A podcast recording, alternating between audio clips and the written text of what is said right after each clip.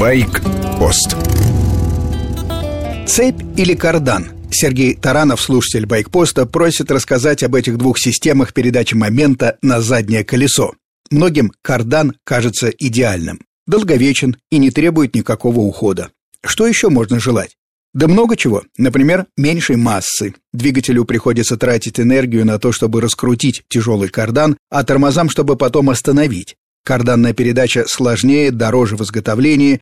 По сравнению с цепью в ней выше потери на трение. И главное, карданная передача ограничивает ход заднего колеса. Карданы плохо работают при больших углах изгиба. Вращение неравномерно, с рывками. Все эти особенности определяют применение карданной передачи на тяжелых, дорогих мотоциклах, предназначенных в основном для ровных дорог и дальних путешествий. Кстати, и карданные передачи не вечны. Текут сальники, возможны гул и вибрации. На одном из моих мотоциклов, уважаемый Yamaha FGR 1300, посторонний звук появился уже на 30 тысячах пробега. Смешно для спорт-туриста. Гул досаждал на скорости 120, на большей или меньшей проходил. В остальном безукоризненный был мотик, работал как часы. Так я и ездил, ничего не меняя, просто избегал цифру 120 на спидометре.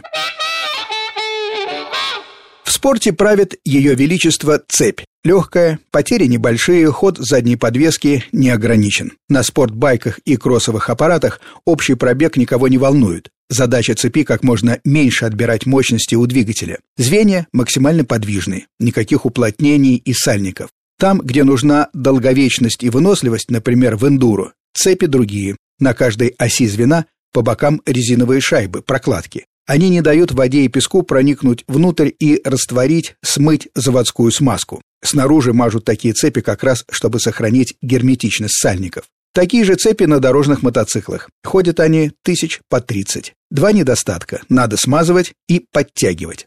Смазку из баллончика распыляем каждые 500-700 километров пробега на внутреннюю поверхность цепи. Правильно этим заниматься сразу после поездки, пока цепь теплая. Подтягиваем цепь по мере необходимости.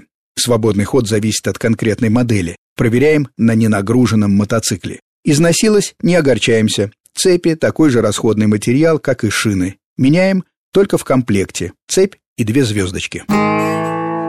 Бывают еще и передачи ремнем. Когда-то приводные ремни делали из кожи. Лента сильно вытягивалась, поэтому держались они только на совсем слабеньких моторах. Спас положение кевлар, удивительный по сочетанию прочности и веса материал. Зубчатые ремни, армированные кевларом, выдерживают на разрыв усилия до 4 тонн. Не вытягиваются, не портятся от дождей, и намного легче традиционных металлических роликовых цепей. В ближайшее время будет все больше мотоциклов с передачей кевларовым ремнем. Исключение – езда вне дорог. Ремни не терпят обильной грязи. С вами был Фонтон Старший.